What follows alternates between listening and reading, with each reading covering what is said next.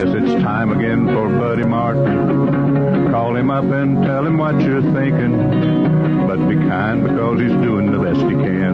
Better, stronger, faster. Mama says that alligators are ornery because they got all them teeth but no toothbrush. Hey! What if the voice calls while you're gone? Take a message. Bye! You ready, champ? I'm ready for this my whole life. I'm incapable of small talk. but that's why you love me, right? Kind of intimidating to be in the presence of so many great athletes.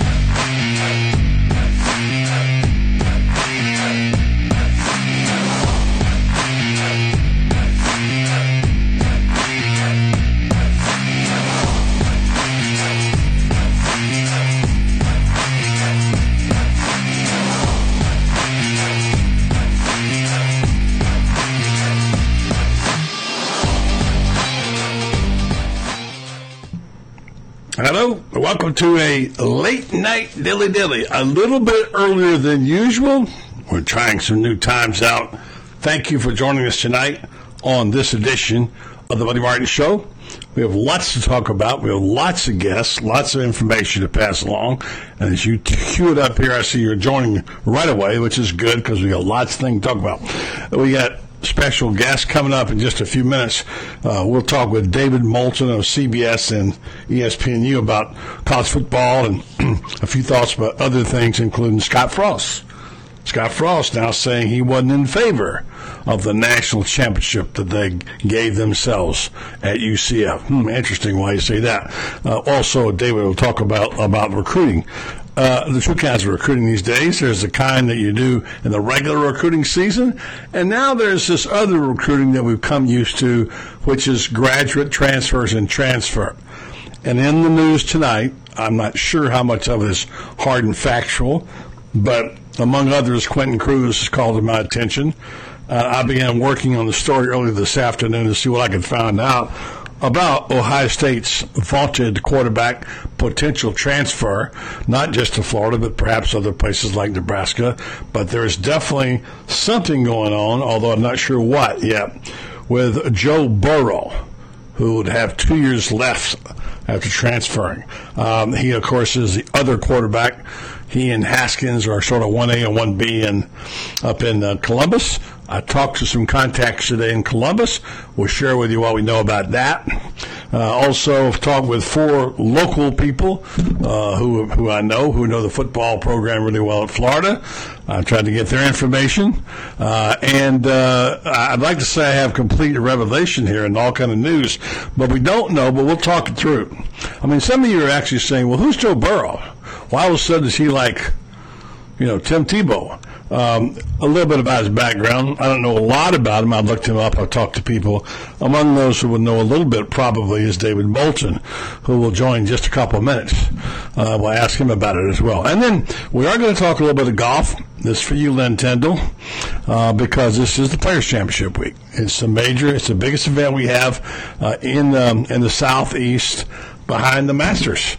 Uh, this is in the state of Florida. It's a big deal. So we will talk to Tim Rosaforte, NBC Golf Channel, a little bit about that uh, later on. Then we'll finish up with Franz Beard, uh, and we'll talk to him about his thoughts and what he may have heard as well.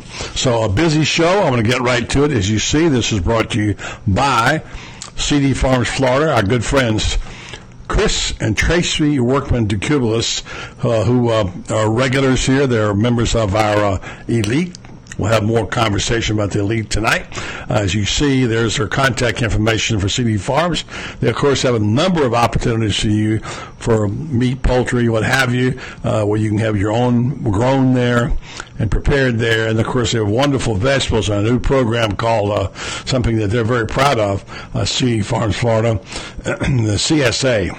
Uh, the spring harvest is uh, rolling in right now, and uh, they unveiled their vegetable plan and plan a couple of weeks ago. And the CSA works like this: you know, a complete big box of freshly grown vegetables, enough for a family of four. For uh, will vary week to week, and every week you get these, and uh, they will get them to use some. I'm not sure what you have to pick them up or whatever. We'll find out. Tracy and Chris can let us know. Uh, and just think about having the freshest produce. This is before he even gets to the grocery store. If he's going to the grocery store, it's farm to table kind of stuff. It's terrific for the low, low price of 40 bucks. Contact information is on the screen. You can call him at this number, 352-443-5533. Uh, Email him at cdfarmsflorida at gmail.com, and you can go on to uh, CD Farms Florida uh, on um, Facebook and get information there. Okay, we're going to start this thing out with David Moulton, get his take on. I know a lot of you are waiting to hear. I'm waiting for to hear from you about what you've heard regarding Joe Burrow.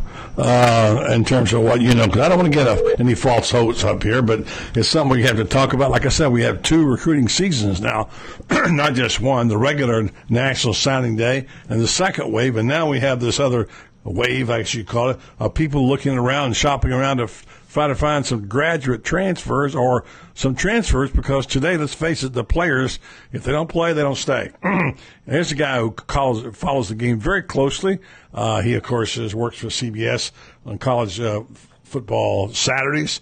He also has his own shows, including uh, ESPNU, where you can find him regularly there, and uh, basketball and college football. He, of course, has his own program in Southwest Florida, a Miller Moulton show on Fox down there, and he writes a column for the Fort Myers News Press. He doesn't do much else. So if you'd like for him to come do your yard for you and take in your laundry, he can do that as well.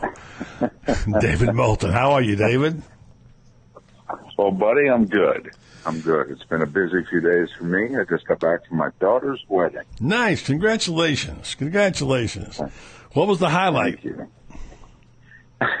What was the highlight? Other than writing a check. Um, uh, believe it or not, my I married a minister's daughter, and uh, he passed. He passed away a few years ago, but Uh-huh. he used to end every wedding with a certain prayer, Uh-huh. uh, and it's quite quite special. And somehow, some way, uh, the, the people involved in the wedding uh, became aware of it, and they incorporated that little prayer, which was Oh. at the end of my wedding and at the end of his wedding and all that, and they worked that into the end of their little ceremony. So it, cool. it was touching, especially since it was unexpected. That's wonderful. And you know, I have a I have a book. My great my great my grandfather and great grandfather were both preachers, and there's actually a wedding and funeral book over hundred years old, founded about twenty years ago. And I've used that. I actually married my son and his wife and my daughter's. I was the I officiated it, and I've loaned that book out to others to marry people. So that tradition, that's a good thing, man. Congratulations. That must have been a special time for you. Yeah, only child, so needless to say. Oh, yeah. You know, she graduated. She graduated college, turned 21, and got married all in 10 days. So, buddy, I'm kind of just like a molten, do it all at one time, right?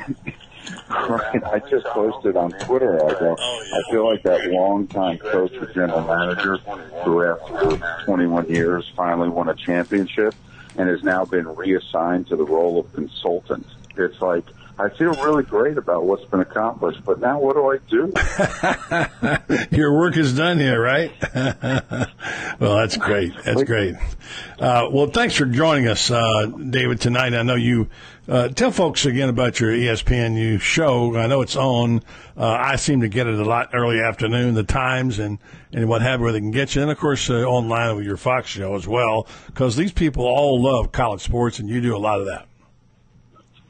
Well, if they love college sports, then they should listen to you know they Mm-hmm. I should get agree. Sirius XM and listen to Channel 84, Mm-hmm. uh, ESPNU Radio, because that's all they do. Uh, my only regular show is Sunday nights at seven o'clock, Mm-hmm. but uh, I fill in a lot, Yeah. so put it that way. Yeah, well, that's nice. Well, I tell you one thing, you got me listening to it.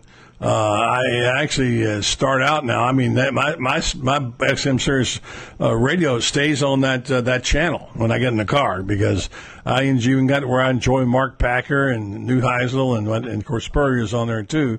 And of course, I, I find I don't care that much about the NFL anymore. So for me, it's really a it's a bonus, so it's really good to have it. Let me ask you a couple of questions because I'm going to talk here golf here in a minute with my friend Tim Rosaforte, you know, of, of the Golf Channel, about the players coming up, something you know a little bit about as well. Uh, let's, let's talk for a second. You probably haven't had time to catch up on this story. Joe Burrow, the quarterback Oh, yeah. from Ohio State, who's Now, Oh, yeah. there's more than a rumor now that he's looking to, to transfer. Nebraska and Florida are on his short list. There's a lot of things going on right now on Twitter, all over the internet. I've had people contacting me all day. One of my regular listeners here has says he's talked to four sources. They said something's going on there. Trevon Grimes, of course, is a former Ohio State player, now transferred to Florida. Apparently, is a source of some of that. Uh, I call my contacts in Columbus, the two that I know, not urban, uh, and I, I got nothing. Have you heard anything? Do you know anything? And what do you think is going on there with with Joe Burrows? Joe Burrow. Well, I, I obviously have no inside information because you know I've been a little busy these last couple of days. But in all seriousness, buddy, this isn't that complicated to figure out. You know, this is pretty much the same way whether it's basketball, whether it's football, and even some of the other sports. I mean, if you haven't played much, you need to get on the field. And this kid is still considered by some to be a kid who's got Sunday type talent. But obviously, Ohio State's had quarterbacks lined up here for about four years. So he needs to get on the field. And he's in a coin toss battle in Columbus. And he's talked to Urban. And clearly, Urban has not said, you're the guy. Mm-hmm. so he's like, all right, do I take the chance? Or do I go somewhere and, buddy, you know how this works. They say to you, well, I don't know if I can completely promise you the job, but put it this way, it's your job to lose, which is a better scenario than the one he currently has. And I would think that both Florida and Nebraska would at least be prepared to say to him, it's your job to lose. Otherwise, they don't get on the phone with him. They're not going to eat up a scholarship and waste their time and muddy up their quarterback room if they don't think he walks in the door as the best equipped quarterback to play September 1st. Yeah, and it's a cat and mouse game. We saw what happened in Alabama, obviously, with Hurts' uh, dad speaking out. In this case, his dad has spoken out as well. He made some kind of cryptic message comment about the next, what's next. And I think this kid graduates soon, doesn't he, in uh, Columbus? Absolutely. Yeah, so he's Yeah, going to have and- a graduate transfer with two seasons to play? Wow. Yes, exactly. And, you know, you've got two programs here who both need a quarterback for the present and no guarantee that what they've just brought in the door is necessarily going to be ready to play in 2019. And, you know, what would be the worst case scenario? They redshirt 2018, spend their redshirt freshman year as the backup to this guy, and then it's their job in 2020 for at least two years. That's a much better quarterback situation. And the one thing I do think it spells, though, and buddy, this is not me confirming a bias of mine. I think this is a clear statement by Dan Mullen and his staff that Felipe Franks is not the answer. Hmm. We are prepared to go in any direction except that one. I mean, there's no reason they even get involved with a quarterback graduate transfer if they think at all that Felipe Franks is the answer. I mean, I do think that's a conclusion that we can come to. I, my contacts up in um, in the Columbus, one of them who works for a publication said uh, um, he said the word they had gotten is that Emory Jones wasn't ready to play, or Florida wasn't happy with what happened over with him. Mullen has a great reputation as quarterback guru, so there's a lot of things that make sense. He says I did hear Joe Burrow's name uh, come up on this past Sunday. This guy named Green, who's putting this word out too, but one of the ones that people are quoting from 247 Sports, says uh, there's a lot of speculation about uh, Burrow possibly heading to Nebraska, join Scott Frost. Burrow's father, Jimmy Burrow, posted a photo from his son's graduation over the weekend with the caption, "On to the next challenge." Naturally, it caused a lot of stir and speculation among Ohio State fans. So that's where it's coming from. That's one of the things that's going on right now. So, so yeah, I mean, it's, it's, it's strange. There is this cat and mouse game as we saw in Tuscaloosa, and there's going to be. Here's the other thing: how many quarterbacks can you have on the roster? I just talked with one of your one of my colleagues today who told me that Felipe Franks he predicted to be the All SEC quarterback. That would be Mike Bianchi in Orlando. So this morning on our morning show, he'll be the All SEC quarterback. Okay, so anyway, I I like I love Mike Bianchi, Mhm. and mm-hmm. he's clearly one of the three best columnists in the state and has been for 20 years. Mm-hmm. But he needs to be drug tested. Okay, especially this year in the SEC mm-hmm. when it, there's actually quarterbacks in the conference this year. Some years there haven't been recently. This year there's actually quarterbacks in the conference. Has anybody seen Burrows on film? I have not. I didn't see him in the spring game. I know he looks good in the uniform. He looks re- it looks Oh, really yeah, good. right, exactly. No, I uh, mean, he has big numbers in high school, but I don't know. Yeah. he's played in what ten games or something uh, so far in Well, 2016. exactly. Uh, Yeah, I mean, and thrown about what thirty passes. Yeah, about 30 passes, right. So, Yeah, I mean- anyway, it could be much ado about nothing, or it could be something, right? All right. But, but buddy, think, buddy, hold on. Yes. Think about it though. Think about it.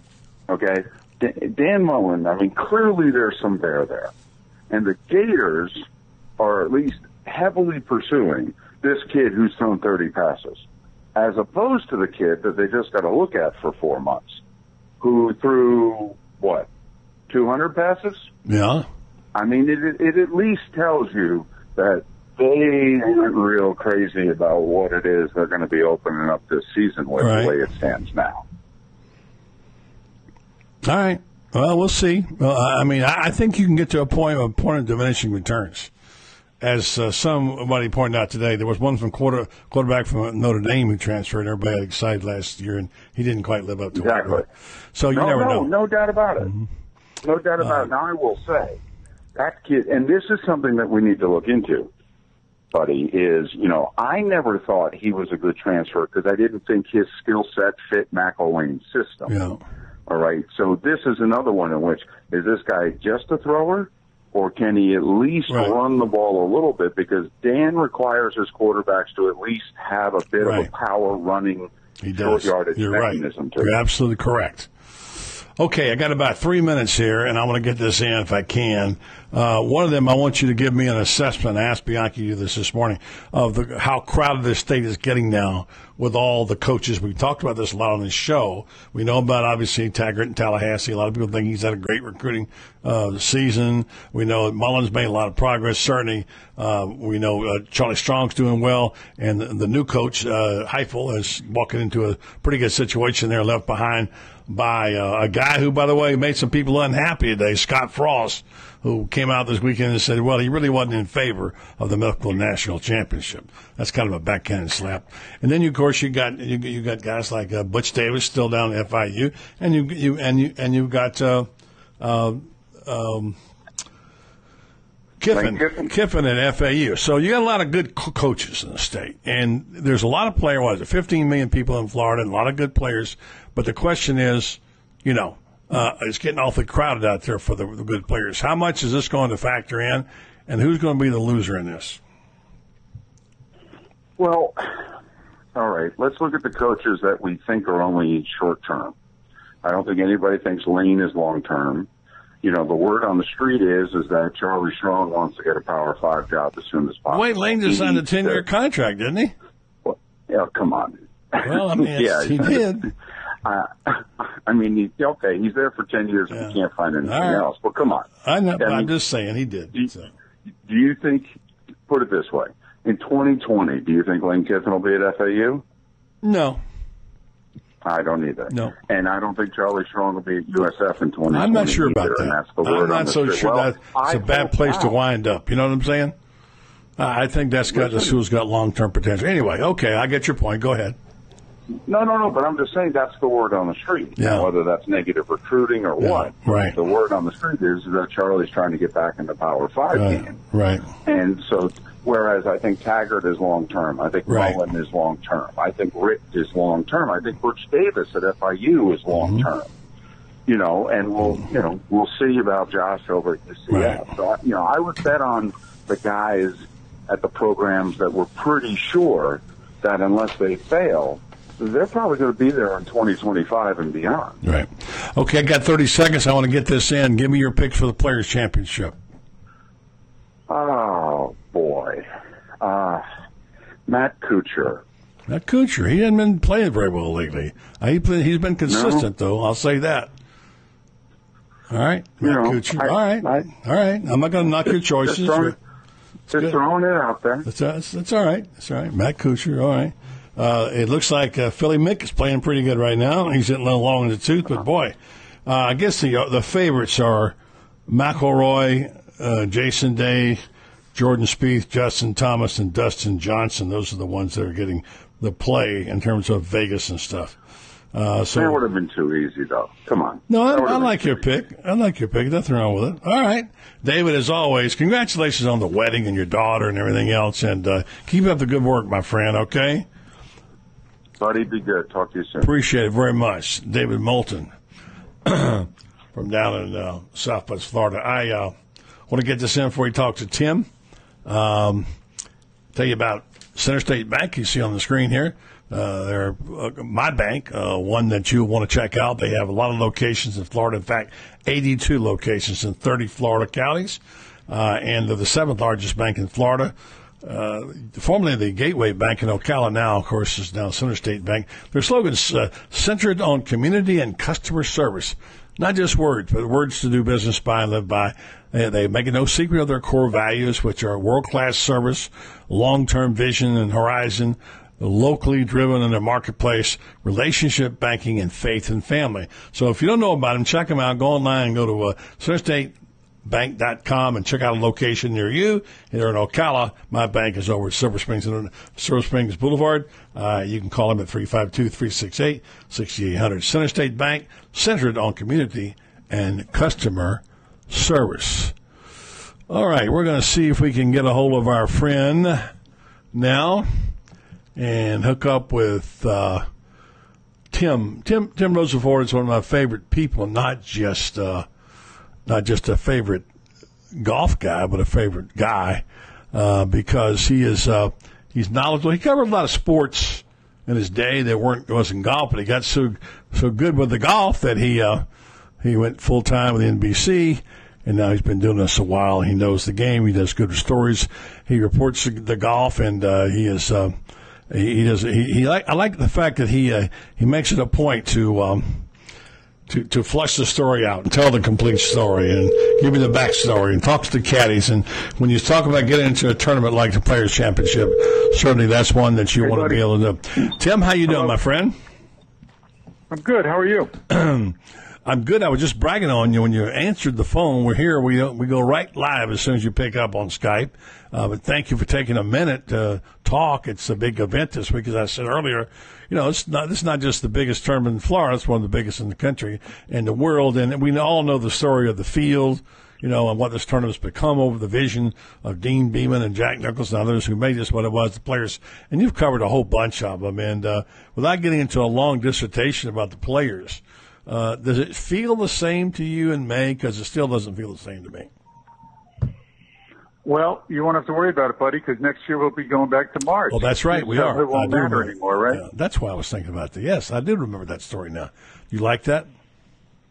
Well, you know, I'm sort of indifferent to it. I like it either way. I think the, the tournament stands alone, you know, it, it, with its own identity. Whether it's, I'm, I'm, I'm a sort of a traditionalist. I think, you know, majors should come in fours. It's a grand slam, not a grand six sextuple or whatever, mm-hmm. you know, the five is. Then, so you know, I'm going to kind of dig in on that. But same time, aw- awesome tournament. Love covering it. Only missed one since they went to Sawgrass, you know, and go back to the days when it was played across the street at uh, on the ocean there, uh, right there inside the The late Ed Seay built that golf course. Ed Seay was one of my college buddies, and uh, we lived in the attic of the Fidel house, and he built that that turn that course over there, original Sawgrass, and that Sawgrass. Yeah, go, Sawgrass. the famous famous tournament where the wind blew like 150 miles an hour, and everybody shot in the 80s and all that stuff. That was, Yeah. uh, I wasn't there for that one. I was there the next year though. It's quite a story. So, uh, Tim, Well, they had some good. They had some really good finish, finishes there. I, I remember following Nicklaus around with Uh-huh. Trevino one year, and you know when it was at Sawgrass, they, and then they had a, a barber's chair in the locker room, so you'd come in after the round, and you'd have to sit in the chair and then tell tales of what how bad it was I love the street. that. But you know, obviously, you know, a bigger specter at the stadium, Mm-hmm. as much a star as any player, right. and um, you know, there's been some. They just we just saw the. Ricky, uh, I got it on, on on my TV here while I was waiting for you to call. You know, they showed those three twos that Ricky threw up in Oh, uh, yeah. 2015, I believe it was, and Yeah. how you know that'll probably never happen again, whether it's March or or may, but it was just part of that lore, that hole, and and you know the the hole is as much gives it as much identity as anything to you the truth as far as the tournament. Uh, Seventeenth is the I mean, it is to what Amen Corner is to uh, to Augusta. Seventeen is, uh, I think, the Players Championship. It is a signature hole, obviously, and it makes it what it is. Sometimes lost is the fact that the finishing stretch. Those holes, those last four holes, are really can be brutal, especially when the wind's blowing. But uh, Tim, I never asked you this question, but since we have people on listening who like to follow all sports, uh, particularly college sports, you you, know, you covered all kinds of sports. You covered that shoot. You covered the Dolphins. You covered college football. You covered everything back in the day before you specialized in golf. What what made you decide to go write golf full time when you you covered all, I mean every sport there was and did it well? What what, what did you pick golf full time? Well, you know the great Tom McEwen, what a character he was, mm-hmm. and how much of an influence he had in Tampa I got a job in Tampa, and he called me in and said, Rosaforte, hi. I said, yes, sir. He said, you play golf? And I said, no. He said, well, you should not only play, you should cover it. And, um, you know, the deadlines are a lot better. The, the, the locations, you know, you think about where your office is around the world, some of these mm-hmm. places. And, uh, I don't know, you know, and, as McEwen said, it's the one sport you can play when you get older, like me. And now mm-hmm. I am as old as McEwen was when he told me, to put this great idea in my head. And, uh, you know, it's not pretty at times, but at least it gives me some sport I can play. And, uh, you know, yeah. it's, it, it's obviously the spirit of the game that's, that's mm-hmm. captivating me, and I've done it a long time, and hopefully yes, I have. got a long time to do it in the future. The writers uh, back in the day, that whole cadre of writers that used to come from Carolinas, they covered their big thing was golf, NASCAR racing, uh, you know, college basketball. They all loved that. And they used to said they loved uh, NASCAR and golf, and he said uh, because they bring the winners to the press box. you know, was among the things that they like. But uh, yeah, I, have, as you know, I've had a passion affair with golf a long time. Not so much anymore, but I think Nicklaus had a lot to do with it for me. I just really liked him. He was my all-time favorite back in the day, and really my favorite among athletes. He and Arnie were such. I'm dating myself, but they're such precious gems, and so you learn so much for people who take the time to talk to you. Those guys sit and talk to you for 45 minutes sometimes. You know, Palmer would come in for a round, and he'd go out to his locker, and he'd sit there with the writers and buying beers for 20 minutes, you know? It's just the, it's a personal yeah, same contact. thing with Jack. If you go to Memorial Jack, in a couple right. of weeks, it's good. You know, it's the same scene in the, right. in the pavilion there. It is, it is, it is a great facility and golf yeah, course and exactly. all the infrastructure. And, you know, he'll sit around and talk for a half hour after his news yeah. conference is over, which he's gone for an hour.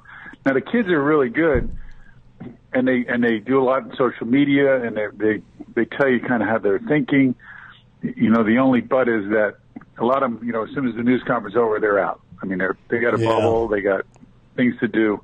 No disrespect, you know, I think it's just the demands are greater now than when Nicklaus and Palmer went through. You know, now there's more social media, there more more stopover points. It's yeah. not like you guys are you digging a ditch when you got to stop and answer some some questions, but yeah, no it's question. just part of what yeah. takes takes away some focus and some, you know, some some reason to kind of think about a, you know, relax, either relax or think about their golf game. So, well, I agree you know, with you good, on that. I, but they're I, not, you know, Jack, Jack and Arnie were unique, and you know, it was just like again, though they didn't have Twitter and and Right. Facebook and you know, Instagram and know, uh, you know, people websites. Newspapers. It was a different deal. different deal. Sound like an Um, old timer now. I understand. Well, how you think I feel? Uh, I, one more thing before we get your picks on uh, on the players. Uh, your friend Robbie Andrew, he calls himself a hack. he said, "Well, we hacks, you know." Call it. I said, "Where'd you get that name from?" Well, there was my light went out there on the side. If you just plug it, there you go. Thank you. Um, he had said, uh, "Well, we just gave ourselves that name, uh, Rosaforte." and we used to call Rosa Hack and, and whatever. He was recalling your time in the in the press box uh, and the time, the fun you had together with Robbie and uh, the camaraderie, which is part of what makes uh, makes sports writing sports writing, or did at least at one time. So Robbie's one of the nicest people, as you know, you could ever want to be around. True. And yeah, we you know we we throw the word. Even Larry Dorman, who's one of the greatest writers of all time, was Dorhack. Love know, Dorman. um, Love Dorman. and um, you know I'd compete against him. He definitely helped me raise my level of of game. But you know, thing about golf writers, a lot of them are really good writers too. I never was a Yes. consider myself a great writer, but I was, you know, Great solid reporter. and I Great did the story, and I mm-hmm. would be reporting, and you know, the writing wasn't bad. It just wasn't as Yeah. as you know as rich as some of the great writers, or funny like Jenkins, or Well, or you know Dave Anderson. Very simple, but you know, I'm never going to win a Pulitzer Prize. So well, you know, or Jaime. Diaz. I just see Jaime on Jaime. You know, Jaime's kind of like that. Jaime Diaz talking about my colleague now at Golf Digest or Right. Golf Channel. Excuse me, was for Golf Digest for many years. You know, he's one of the greats, um, and he would go in that class. But it was right. a different type of style, a different style, and more interpretive, and a little. Uh, sometimes a little overwritten, and not by Jaime, but, but you know, in spots. But at the same time, it's um, y- you know that was another thing that that uh, that I, reason why I gravitated to it because I learned to be a better writer there, and Yeah. it carried over in some of the other sports I covered. Right. All right. I got about um, 90 seconds. I'd like to spend all night with it because I love talking to you, especially about the old days in the press box. But I want to get to the players. I don't know who this. Uh, I don't know if the, this golf course favors any particular one. I guess if you hit your irons a hundred, uh, a thousand yards and straight, like Jason Day can at times, although he didn't have his big game, uh, there certain players are going to be obviously favored here in this event. And of course, premium on landing in the right place on this golf course. You cannot be off course here and be all over the place like you can in Augusta and the rough. So given what we have to deal with, I know what Vegas says about who's favored and all that. The usual suspects, Rory McIlroy, Jason Day, Jordan Spieth, Justin Thomas, Dustin Thompson, Dustin Johnson, and then of course a few other cats like Rickie Fowler. What happened to Rickie Fowler? He three jacked it from about six feet or four feet, didn't he? Terrible. He Terrible. also made a 58 or some 70 something footer for Eagle though too, so it all equals All out. equals out, you know, yeah. the golf gods, yeah. and, and yeah.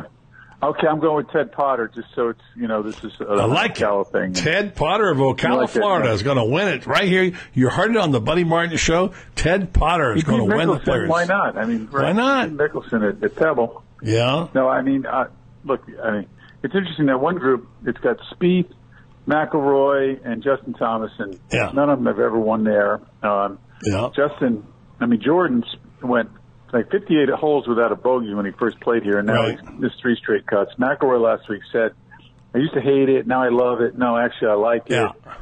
And and uh, actually, in cumulative score, he, he's got got the best in the last five years. So. Yeah.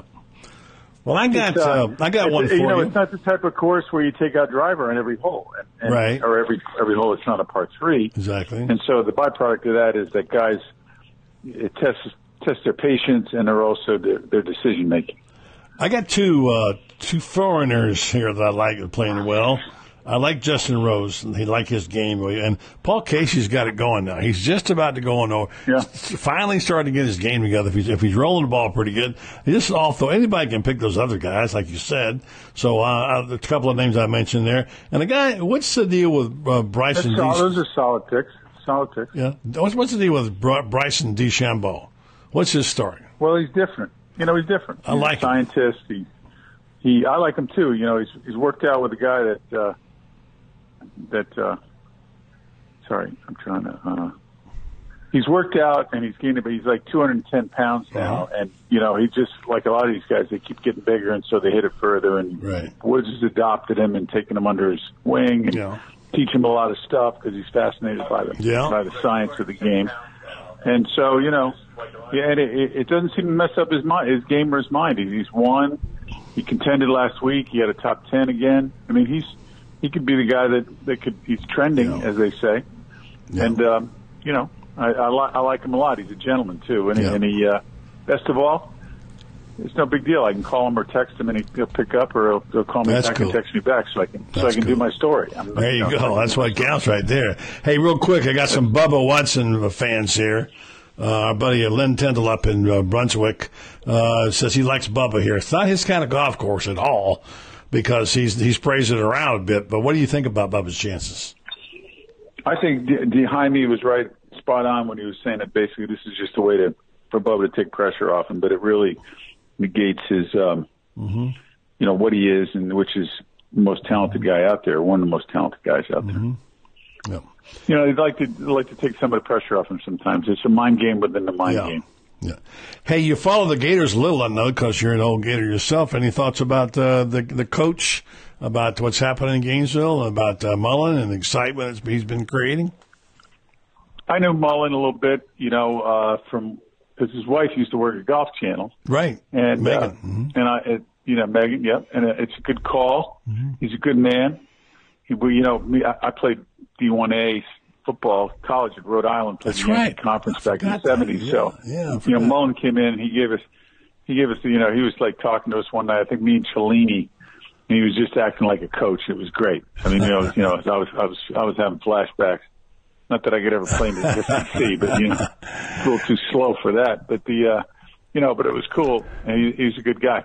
I, I, I wish him well. I think he, he could be the answer. Should have hired him before this. I think you're right. Hey, Tim, have a wonderful week in Ponte Vedra. We'll look forward to your Thanks, stuff buddy. as always. And thank you for spending some time Yeah, with us. And look forward to getting up and back in the old days of the steak night we used to have together back in the day when we'd have a bottle of wine and steak, sit down and talk about life. That was always fun. So We do that every once in a while. Uh, Life's too short. We should do it again, we should do it You know? again. Tim, thanks so much, buddy. I appreciate it. All right, pal. Thank Thanks you. for the call. Right. See you. All right. One of my favorite dudes right there. He's uh, a guy that. Uh, oh, what? I hear a noise. What? Hello? This I'm doing a show here. What? You get your own walk-up music now? Oh my word! Dilly dilly! Oh, look who's here! Oh my goodness! Look who showed up! Somebody said today he sure makes an entrance. How many you have there? did. Swamp? boy. Yeah, Enrico boy said. Enrico. Wait, wait, what is? Oh, this is, what is this? Oh, stump knockers. From local. It's your favorite, isn't it? No. It's from the promised land. Well, there you go. All right. Well, Yeah, let's crack it open then. I did. Do a dilly dilly. We'll call Franz Beard and have a dilly dilly toast. Well, I gotta, before we do all that, I gotta break it all up since you decided to start way too early. Yeah. Well, we started a little bit early. We'll stay a little longer if we have to. What happened with you starting at this new time? You didn't clear this with me. I didn't. You weren't here, so I didn't have to. Who remembers this? No. What is that? With what? What is? I can't see it. What is it? You know who this is? This is. uh, They play this. They play this. They played this. Sounds like Janis Joplin. I don't know who it is. ACDC. Okay. In fact, they play this pregame when I was on sidelines, Hmm. 2009, University of Florida. You remember? I wa- I wouldn't know. Up in the press box, Particularly didn't during the LSU game, they played this. They had this going. It was electric. It was electric. So you get you get things I don't see down there. Can you take this off, graphic off, so I can be seen to the kingdom? Mm-hmm. I feel like Sure wearing will. a crown. Put it on. Bring it up. I mean, So I feel like he's here, folks. Have your shot, Francis. It's the best part. It's finished. Okay. You gotta have the comments. up. Coville, Coville's excited. That Coville, I don't have. Dilly day!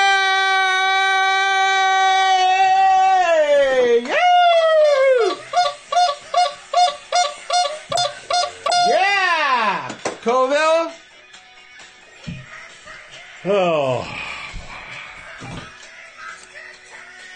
I don't know. What? You got your people here. David Hunter. Comments I. What? Just seeing a sports show is all I was doing. It's late night dilly dilly, Dad. Uh huh. It's not just a sports show. Yeah. Yeah. Because So much for the sports. you've show. been thunderstruck. Yeah. Thunderstruck. Yeah, yeah, yeah. Thunderstruck. Woo! Woo! Woo! I'm back. You are. You are. I'm glad you started late. I needed an entrance. Well, you got it. And do you mind if I get my papers over here? No, I don't want to get you away your beer, but I do have a few papers I got to get. I got to tell people about. I got to do play this little commercial right now. Cheers Uh, before you do that. Yeah, before you do. cheers, yeah. Dilly dilly. Hey, Dilly. All right, Dilly, dilly. all right. There you go. Yes, it's time again for Buddy Martin. Call him up and tell him what.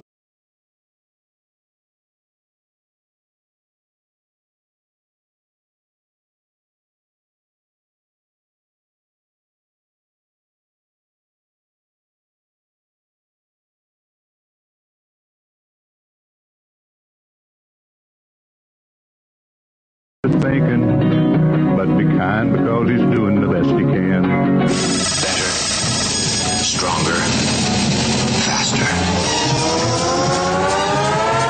Mama says that alligators are ornery because they got all them teeth but no toothbrush. Hey, what if the voice calls while you're gone? Take a message.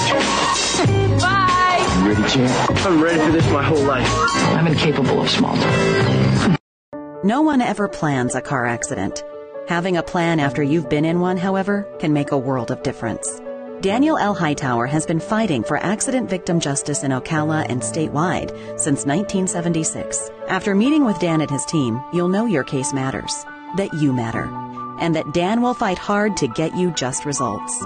If you've been severely injured through no fault of your own by a careless or reckless driver, you need Daniel L. Hightower.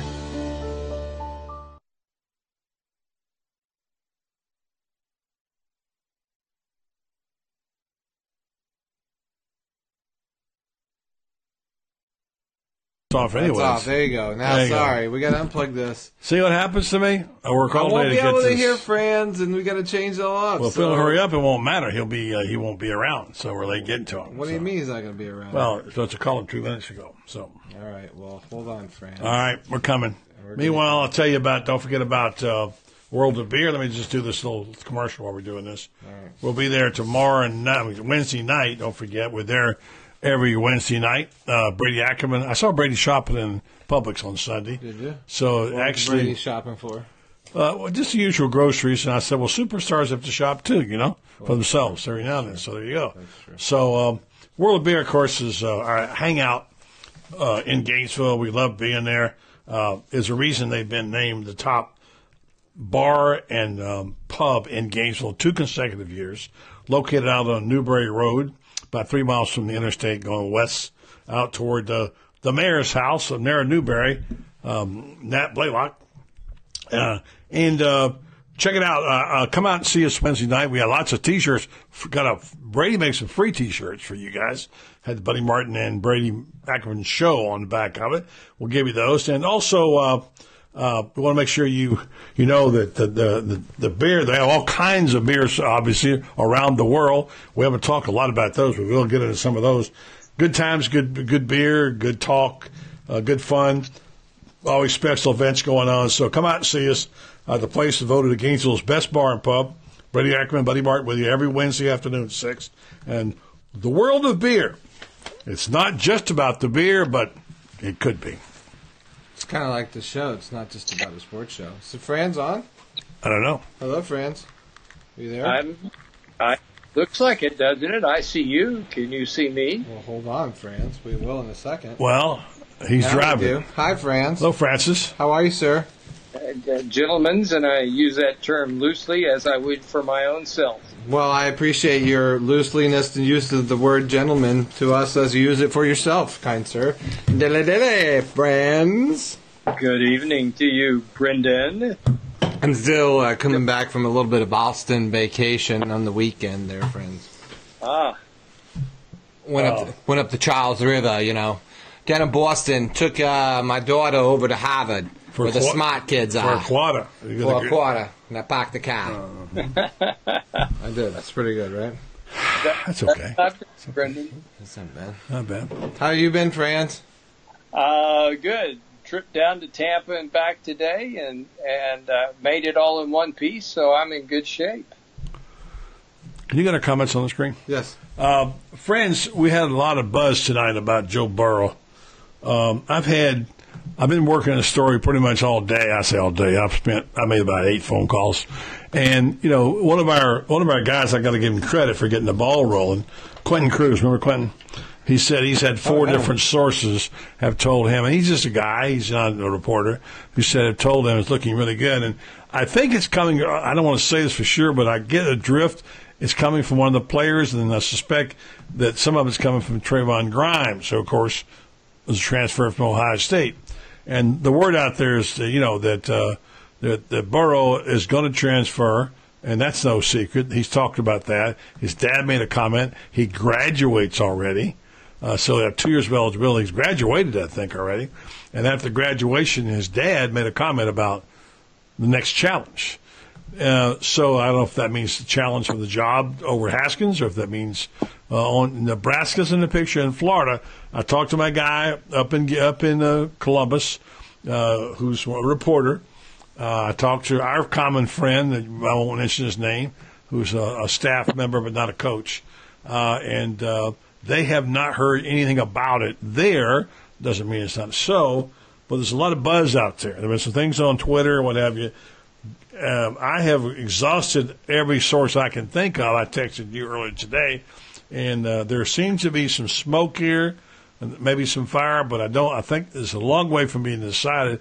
I don't suspect this will be something that will happen the next couple of days, but I'm gonna be honest with you. I just don't know, Franz. What do you think? Well, I've heard. I'm hearing it both ways. I'm hearing that yeah, he's definitely going to leave, and that Florida is among the schools, uh, along with Texas, that he really is interested in going to. Uh, you got to understand something. Texas head coach Tom Herman is the guy that recruited him to Ohio State, and if Florida is going to have uh, a real, if if he decides for sure that he's going to transfer, that's where Florida's competition will be people are saying, ah, oh, it's going to be Nebraska. His dad played at Nebraska. His uncle played at Nebraska. Uh, he had the chance to sign with Nebraska coming out of high school, and he didn't do it. He, Nebraska, I don't think, is anywhere close to being uh, in the mix. Uh, I think that if it's either going to be that he's going to stay at Ohio State, or he's going to transfer to either Florida or Texas. I think it's uh, those are the options.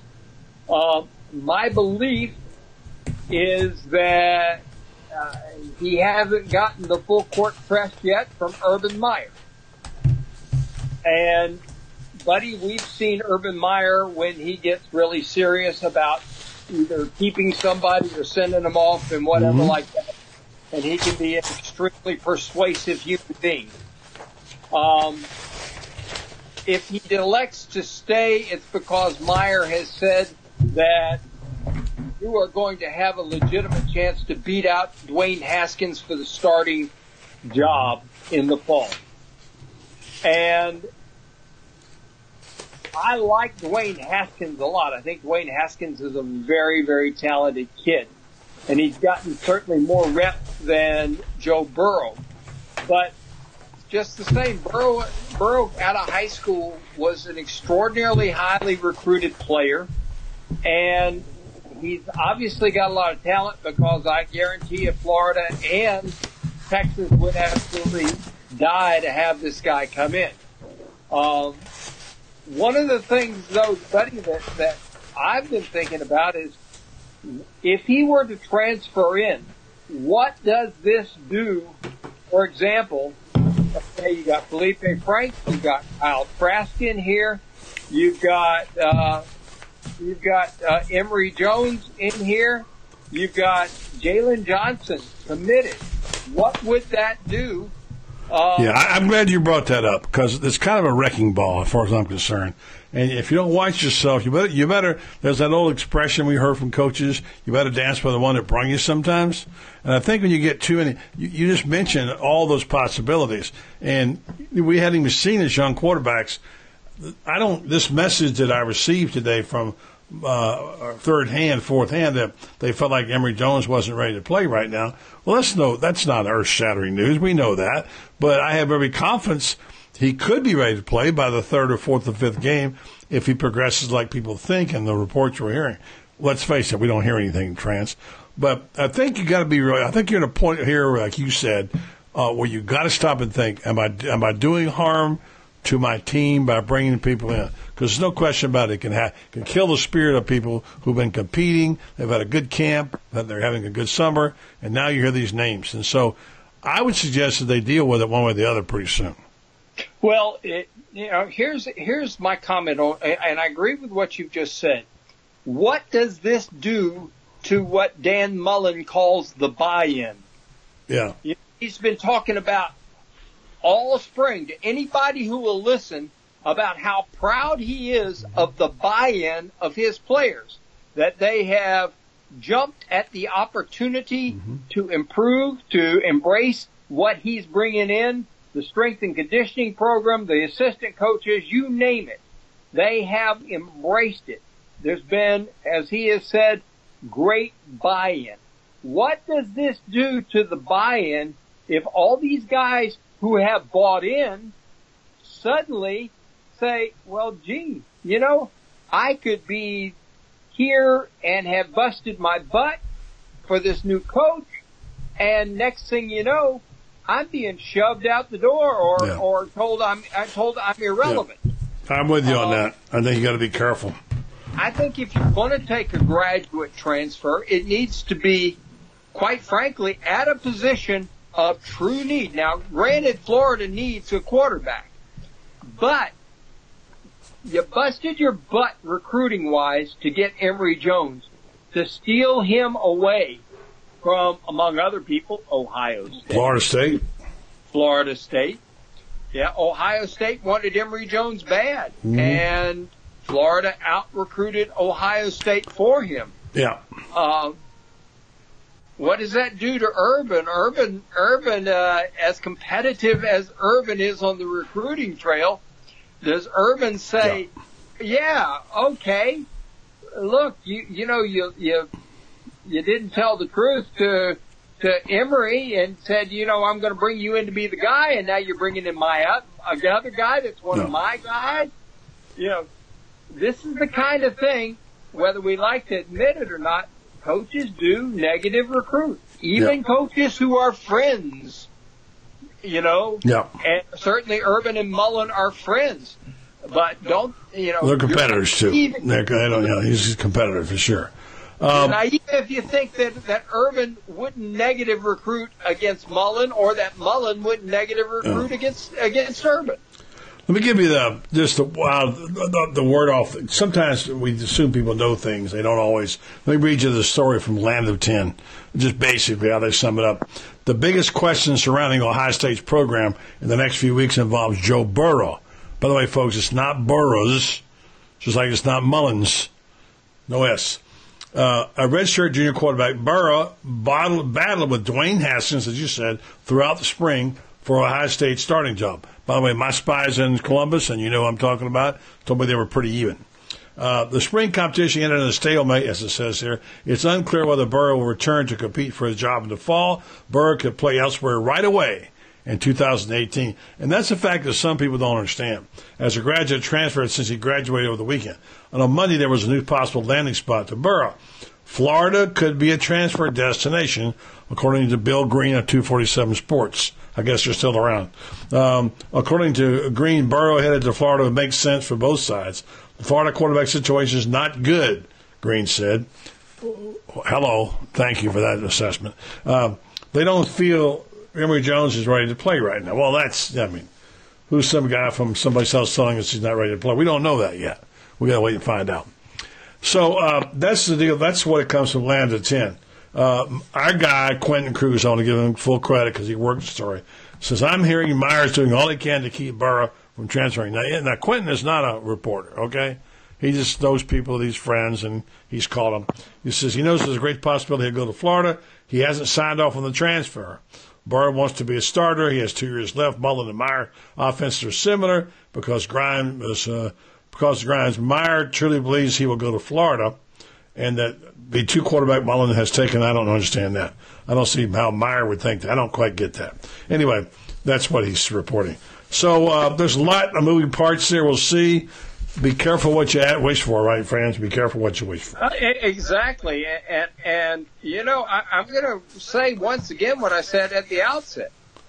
Urban Meyer hasn't put the full court press on this kid Yeah. yet, Yeah. and the, for the for Joe Burrow to get the okay to transfer, and and they still haven't okay you know changed the graduate transfer rule. It's been proposed that that you could transfer anywhere and you could not, and no one could stop you. Which mm-hmm. I'm for. If you've graduated, you ha- you you are owed that as far as I'm concerned. But here's the thing: the, the rule hasn't changed yet, which means that Urban Meyer has to sign off on the on the transfer, and so that means that Joe Burrow is going to have to go to Urban Meyer's office sit down with him, and at that point in time, Urban Meyer will put on the charm, put on whatever he's got to do if he really wants Burrow to stay. And that's, to me, that's the biggest wild card of all. How bad does Urban Meyer want Joe Burrow to stay? Yeah, I guess that's true. Um, I'll see how it all shakes down. But you know, this this whole cat and mouse game. I was talking to David Moulton.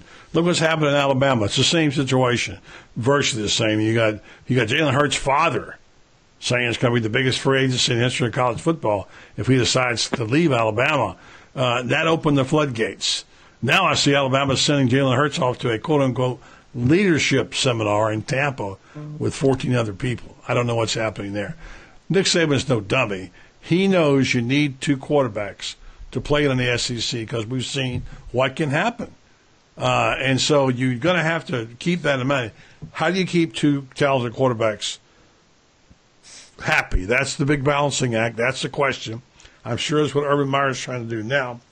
But one of these days, a guy's going to wake up and say, I'm not playing. I want to go play somewhere. And he's gone. So if you had to pick two right now, Franz, right now, the two people, if you were going to run a two quarterback system, where would you go? Gun to your head, had to make a decision. Well, it, And why? know- And why, by the way?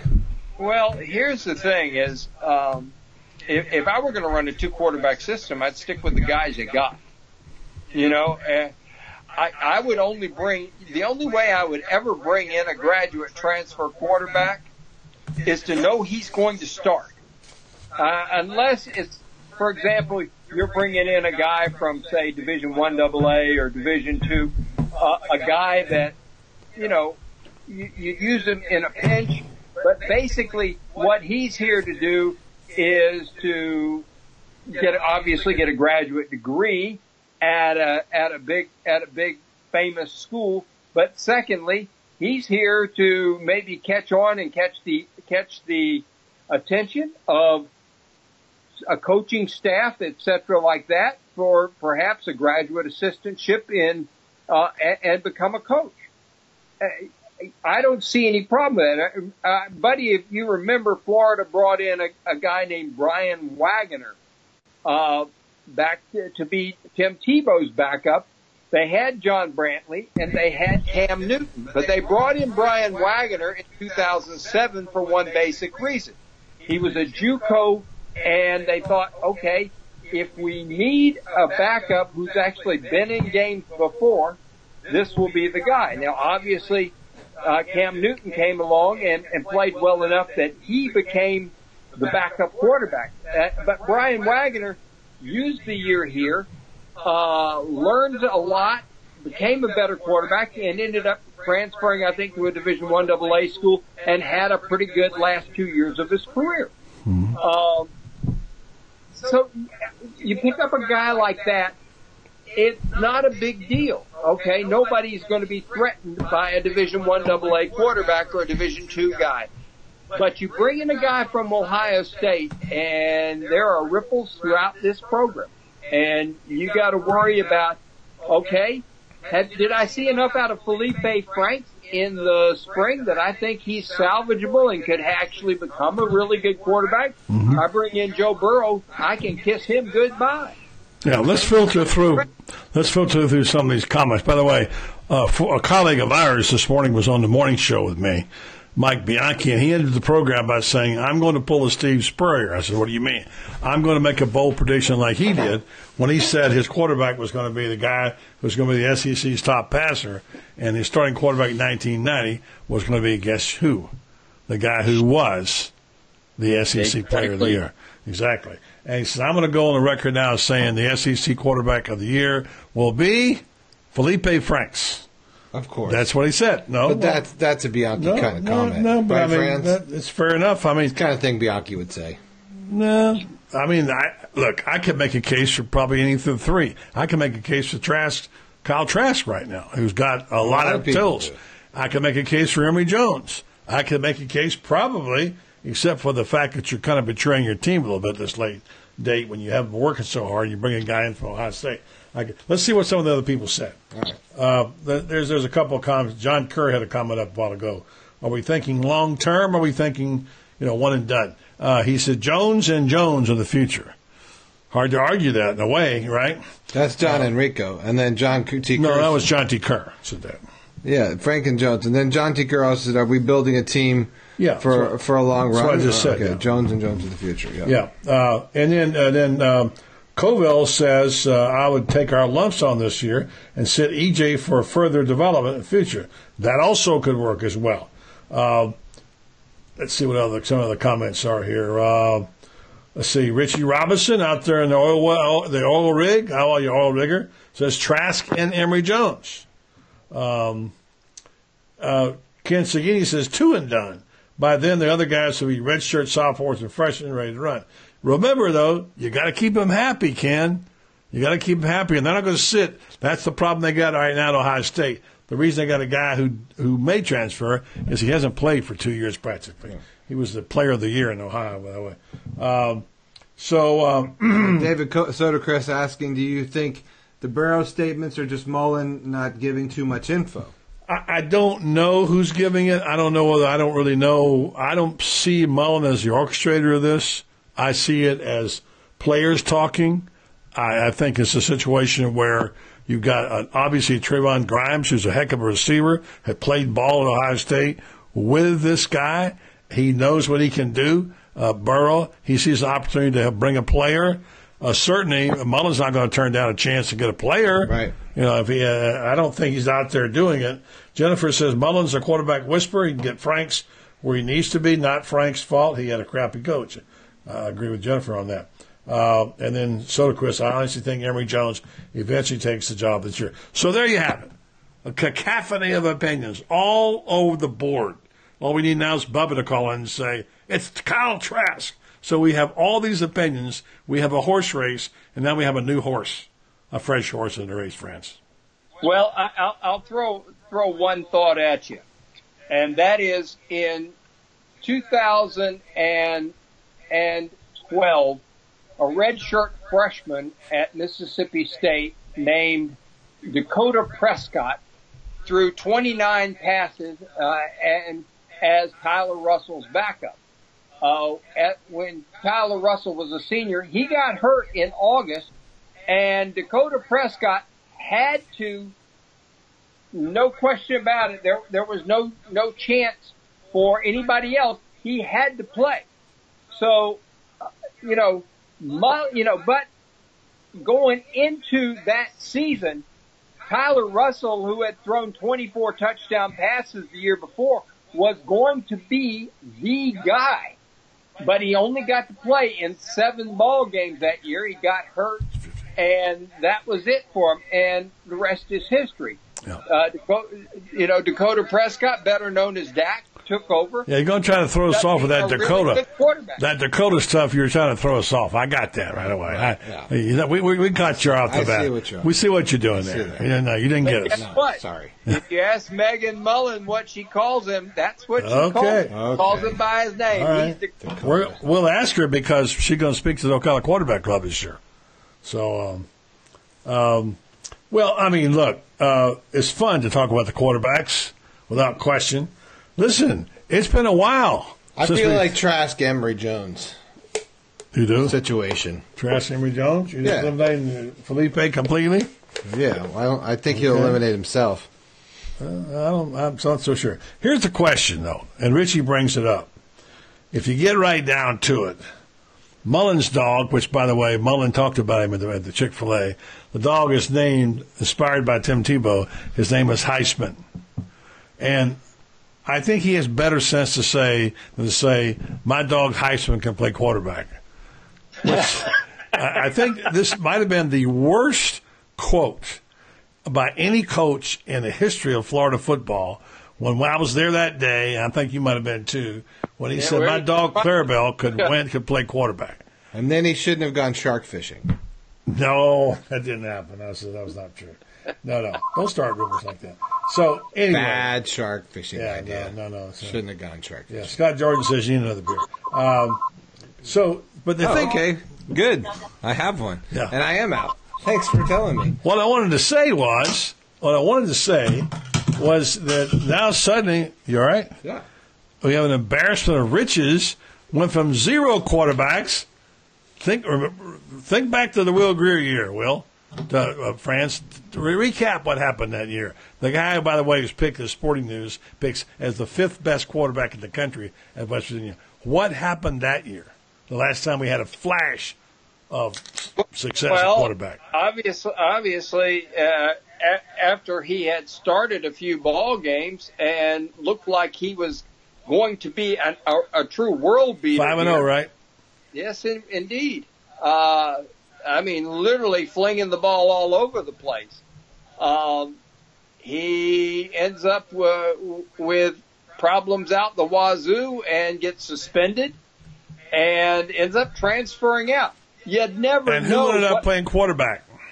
oh gosh, How soon we forget? the the midget. probably not. Probably one of the, The worst quarterbacks we've had at Florida, and he did the best he could. He just didn't couldn't throw. Well, you, you, you know what? I, I, I feel really bad. I feel really bad for Treon. Uh, although I will say this, he's going to be a second year starter at Tennessee State this year. Uh, I I believe it's uh, yeah. it- It's this will be his second. Will this be his second? Yeah, this will be his second. He'll be a second year starter at Tennessee State this year, and um, you know who knows? He may end up uh, being turning out to be you know really good at that level, but certainly someone who wasn't capable of quarterbacking an SEC team, and this is why you've got you know you've got to bring in a quarterback every single year. I mean, Treon Harris is the perfect example of why you have to bring one in every single year. Mm-hmm. Ca- Because you don't know who's going to transfer. You don't know who's not, who's going to be, you know, total, a total bust, whatever. Yeah, you You've don't know who's going to suck. I mean, we're sitting here talking about right now. We have three quarterbacks. We really don't know what we have. We could have three busts. Again, you know, I'm not trying to put it the hex out there, but I'm just saying we're, we have three unproven quarterbacks uh, that look pretty good, and we hope to be We- good. But We had Jacoby Brissett, Brissett and Jeff Driskel here, and you know, All played in the NFL. Both, One of them starts in the NFL, and the other one, they're thinking of ways to get to, to get Andy Dalton out of there so they can let Jeff Driskel be the starting quarterback at Cincinnati. They think that Jeff Driskel is the real deal with the Cincinnati Bengals. Enough so that they let AJ McCarron go to Buffalo. yeah, right. I mean, that's kind of saying something for him. So, nonetheless, friends. I, I I'm, I'm a little spoiled. I've seen quarterbacks here over the years. I've seen some really good quarterbacks. And when I'm talking about Spurrier, I'm talking about great, the great John Reaves. He was great, as you know. We can go through the litany of all the quarterbacks uh, that we've seen. Naturally, Tebow, certainly um, uh, Wayne Danny Peace and Wuerffel. Oh my gosh, Who? Wayne Peace, Wayne Peace and Bob Yeah, and we don't, don't even get a mention. And, we, and now, it- what always used to gall me was here was a school with quarterback U, with three Heisman Trophy statues of quarterbacks out front, and for 10 years I couldn't find a damn quarterback. What's wrong with that picture? Well, the, you know, like I said, we had two two NFL quarterbacks here, and what did we do? First off, we ran them off, but secondly, we convinced both of them convinced both of them that they were incompatible with what they were trying to do offensively. So it's just not a it's just not a fit for the whole. I mean, you think Franz that was it? That was the breakdown. That was just the system versus the style of quarterback that was here.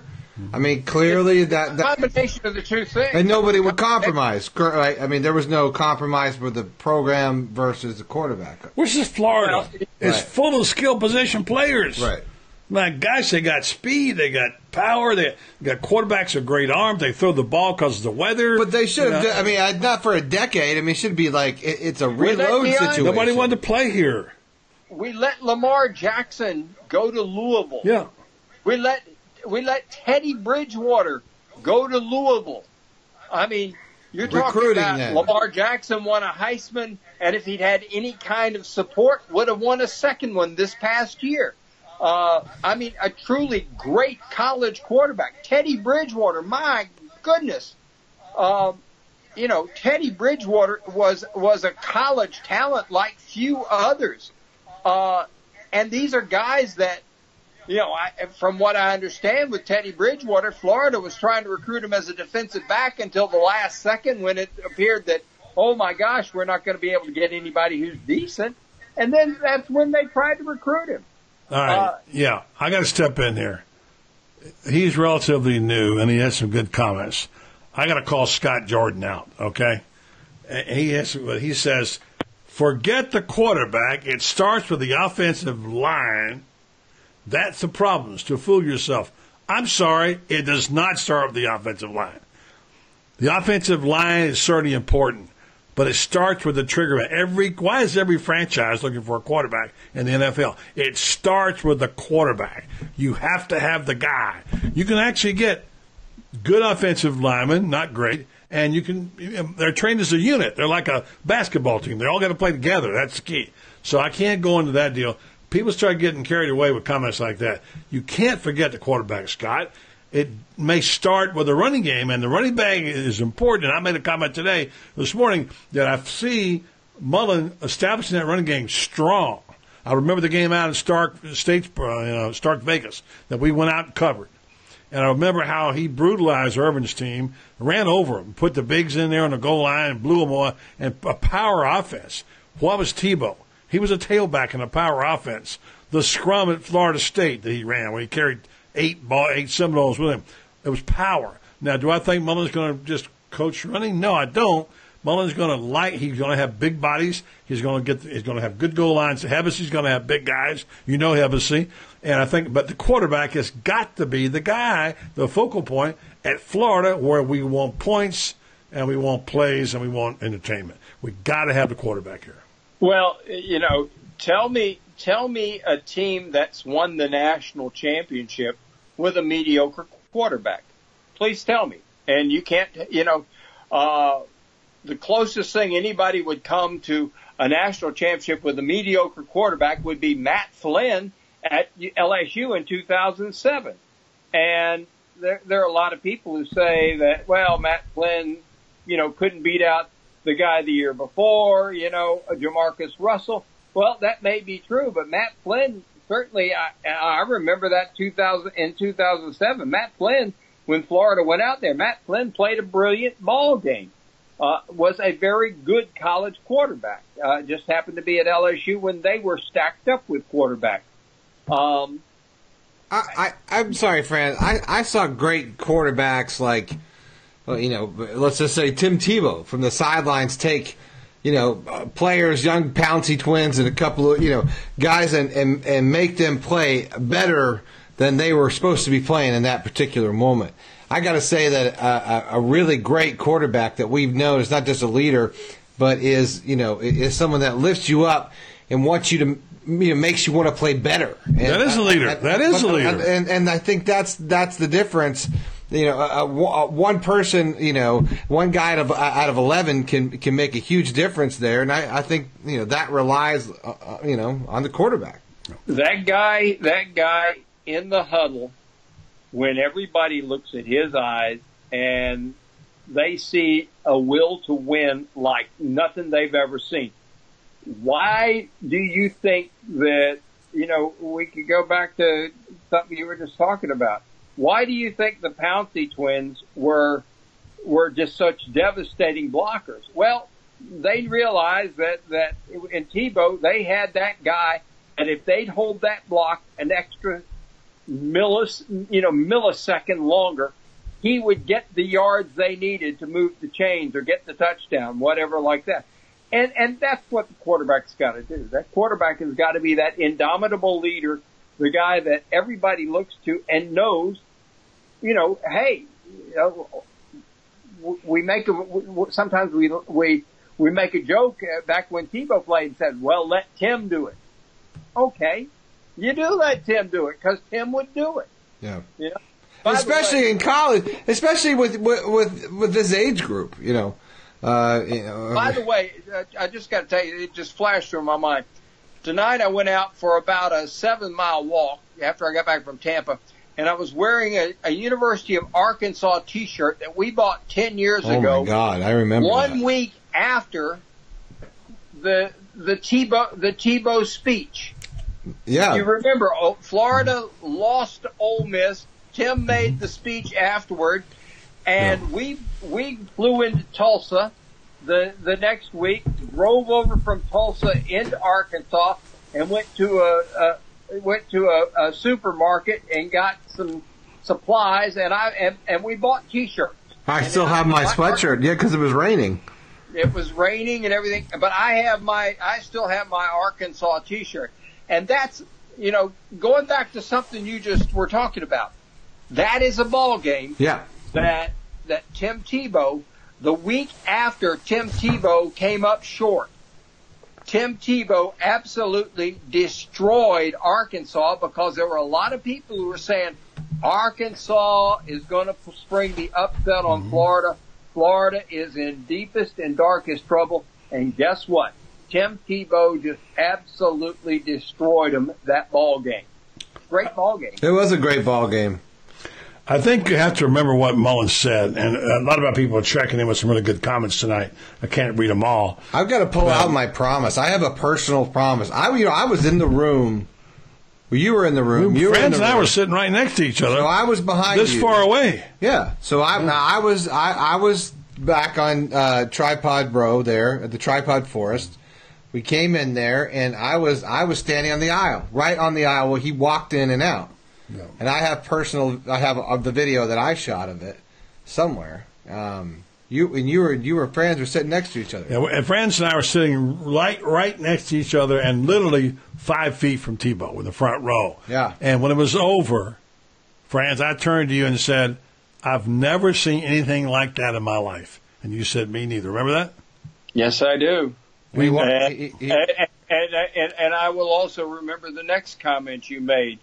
You said, I have a feeling we're going to remember this moment a long, Huh. long Yeah, I forgot time. about that. Yeah. I guess And- it's chiseling the wall. He Yeah. walked when he walked out of the room, and he walked right past me. And at the end, like he was like he was in like you know in that emotional tear state. You know, like he was gonna. But he didn't. He wasn't like he was about to lose it, and the room was just. He'd I already- he'd already lost it. I He'd remember it lost was silent. He'd Yeah, already it lost was it, silent. I mean, everyone know what the hell just happened. Yeah. Like a bomb went off in there. It was a that that was the, I mean to be in the room in that moment. I was thinking about the other day. I was like, yeah, I was like, not only I know you were in the room, Franz was in the room. Yeah. I tried to think, and Tim Casey was there. So who else was Gator Country was there with us? It was the Gipper speech. It was our Gipper speech. Yeah, right? Uh, and one day there'll be a movie about it. But uh, yeah, I mean, what happened just for history's sake prior to that, I think was significant and doesn't get talked about enough. I know people love to bash Urban and they like they think it's funny to, you know, whatever, and they think he's insensitive and he's cold-hearted and all that sort of stuff, fakes whatever you think. But I thought some of the most brilliant coaching I'd ever heard of is when they came off the field that day.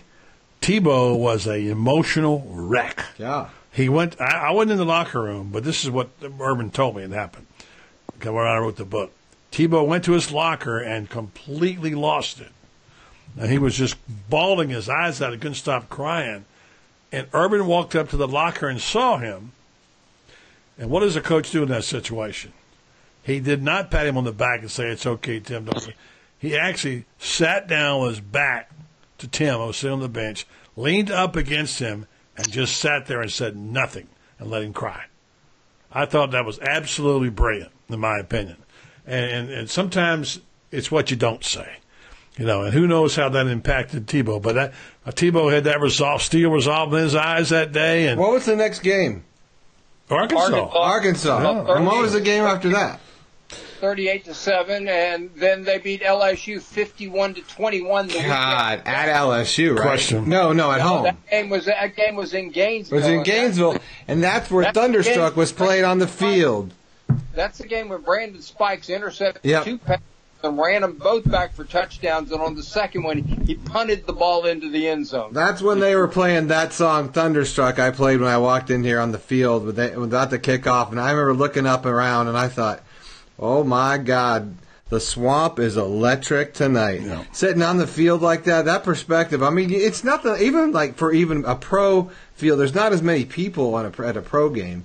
You know, it, to see all that, especially LSU, that's like 90, 92,000. So- yeah. And so you, I, I ask you, so so I mean, that okay, is crazy. so okay, Will Muschamp, okay, Jim McElwain, this is what we know. This is how we're invested. This is where we've been. We have a right to expect more out of you as coaches.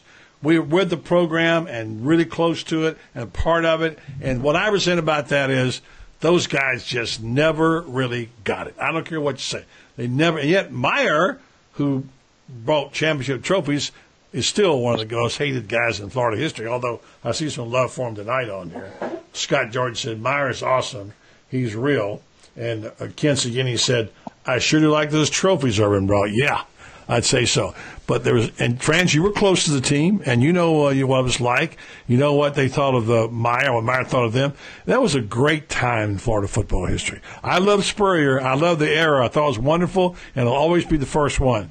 But for people to disrespect that program and not pay attention to what was accomplished there really gets makes my blood boil.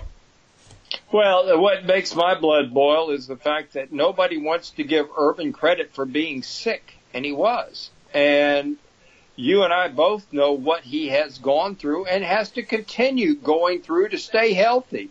And it's not easy. And most of us, most of us would quit before we go through the just the ordeal he has to go through to stay healthy for one more year. And he's got to do it every single year. And you know, I, I, I, I hear people who say, "Well, he faked it." You know what I say? You know, you you are you are so clueless. You don't even deserve the air you're breathing. I'm sorry, but that's just a fact. Um, and, and you know, eight and five. You know, that Florida went eight and five in in 2000 uh, in, in 2010, and, and and you know, people say, well, see, Meyer had lost it. He'd lost his team. He'd lost this. He'd lost that. You know, he had replaced essentially a brand new. He had basically replaced an entire coaching staff, and yet, in spite of re- that, in spite of a brand new quarterback uh, replacing a legend, etc., like that, you look at this. They lost by three to Mississippi State. They, they, you know, that, that was a they lost by four to LSU. That team was almost ten and three, and had and if they win those two ball games, uh, two ball games, who knows what happens in in those last couple losses? Do they lose by twenty four to Florida State? Do they get blown out by South Carolina? I don't think so. Uh, you know, if, if he wins 10 ball games that year, what, what do people say? People say, well, he went 8 and 5 this last year, he lost it. Well, the difference between 8 and 5 and 10 and 3 was, uh, 7 points. Yeah, well, okay. People say, what do you expect about Florida? We expect, we know the standard. We've seen it. We know what it is. We have a right to expect it. And I feel good about the guys there right now, as we all do. I hope our expectations aren't too high because we're talking about two of the greatest football coaches in history of the game in Urban Meyer and Steve Spurrier. Those kind of guys don't fall off the back of grapefruit trucks, you know? And so we, we got our pre. I think Mullen's going to be extraordinary. Could be really, could be a great coach, maybe. But he's unproven at the highest level. Certainly he's, he's a next tier down. He's not one of the top echelons, but he could be. And he's young and he's got a good offensive mind. He's a smart guy. He's a really good play caller.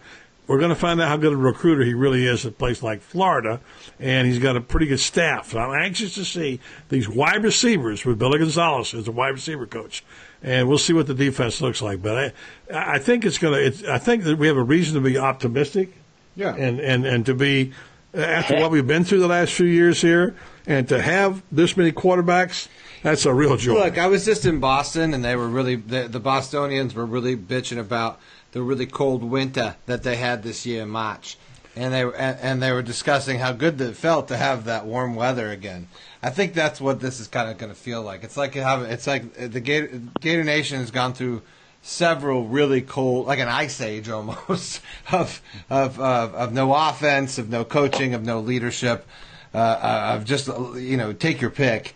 Uh, and I think everyone's hopeful that this is this is going to be the difference. I mean, I don't want to discuss the other scenario currently because I, I'm I, I'm more about wanting to support the new regime, the new coaching staff, and what we're up against. And I I think in college football particularly, your fan base has got to support you in the beginning. It helps recruiting. It helps drive uh, everything. Uh, and uh, you know that's what I'm kind of about. We're going to see, in fact, Let, if how me the- make a real quick comment. yeah. Go ahead.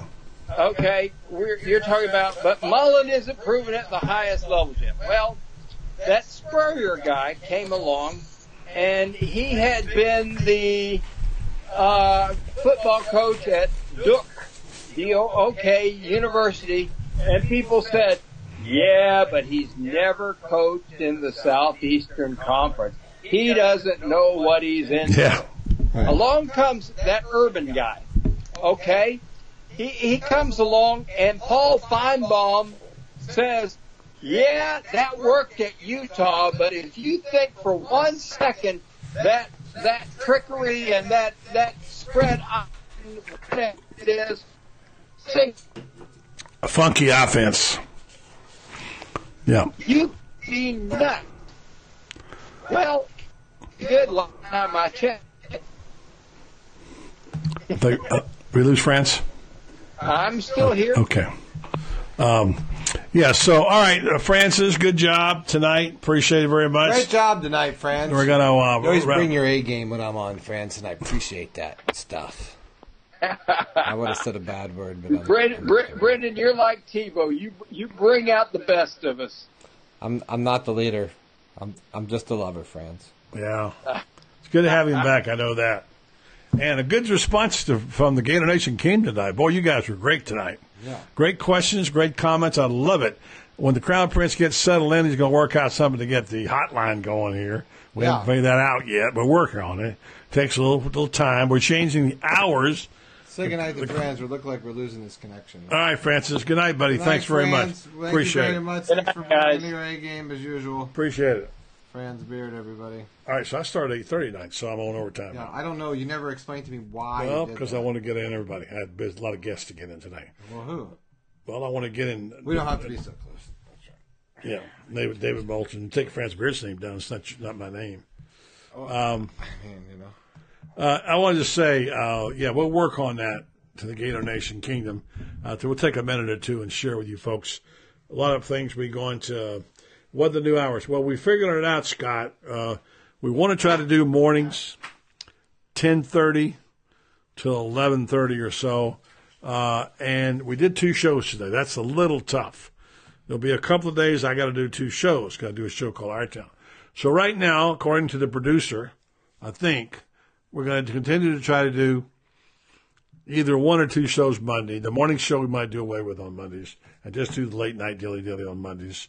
Uh, the Tuesday morning show, right? You know this is just a summer schedule. Yeah, two, the morning. Well, we'll see how it goes. Can I put up the cow?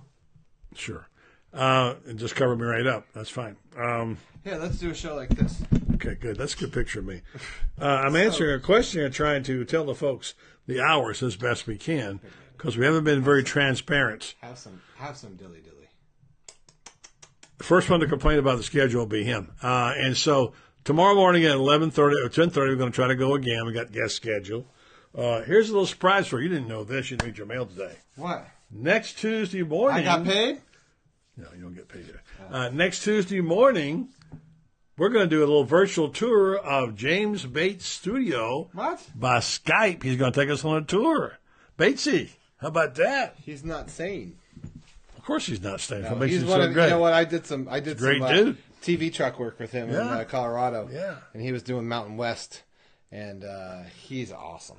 Yeah, he'd be great. Uh, He's an and, awesome dude. And listen, to this, I got dude. word today Awesome person. that we are going to get Dan Mullen What?